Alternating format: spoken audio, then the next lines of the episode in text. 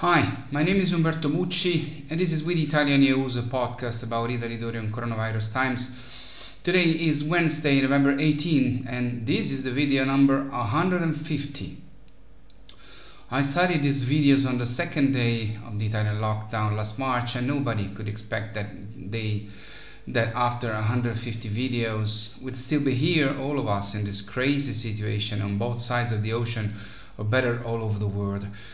As expected, the contagion curve in Italy seems to be heading towards stabilization, and the positive swab rate yesterday dropped to 15.4%. But the forecasts were unfortunately also right about the fact that the number of daily deaths for COVID would be the last figure to decrease, and it isn't yet. On the contrary, yesterday we lost 731 Italians because of this virus, never so many since April 3. Italy, unfortunately, is third in the world for lethality rate. That is how many people die of COVID every 100 discovered cases. According to the official data, uh, which are not exactly the ones that are true to me in China and Russia and other places of the uh, of the world. Anyway, according to the official data, Mexico is in the first place uh, in the world with almost 10 dead people for every 100 who have contracted the virus. Iran is in second place with a little more than five, and Italy is third with almost four deaths for every 100 cases discovered since the beginning of the pandemic.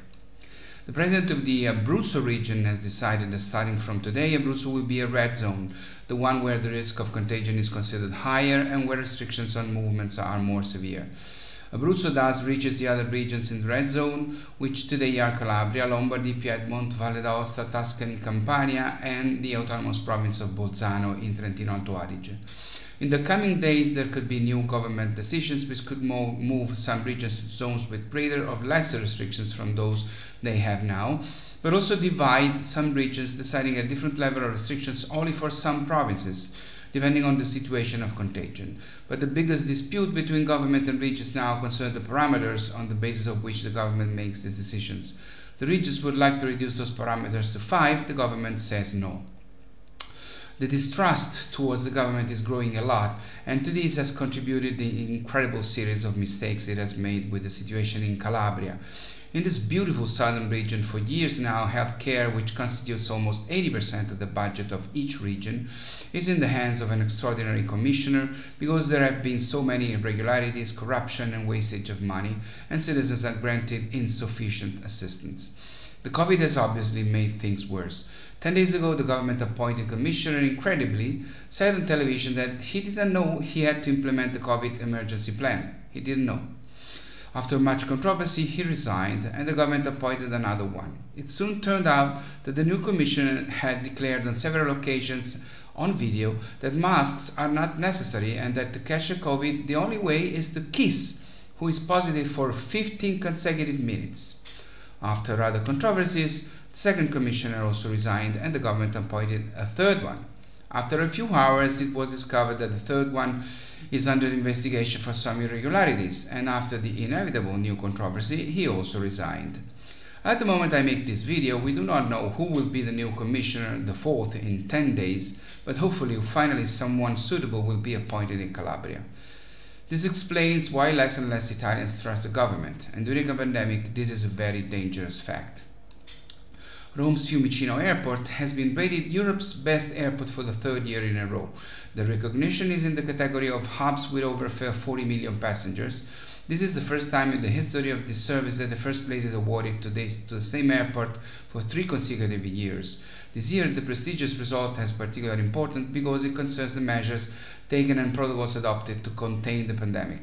The result confirms that Fiumicino is the most recognized airport in the world in the fight against COVID 19, ensuring safety and comfort for passengers.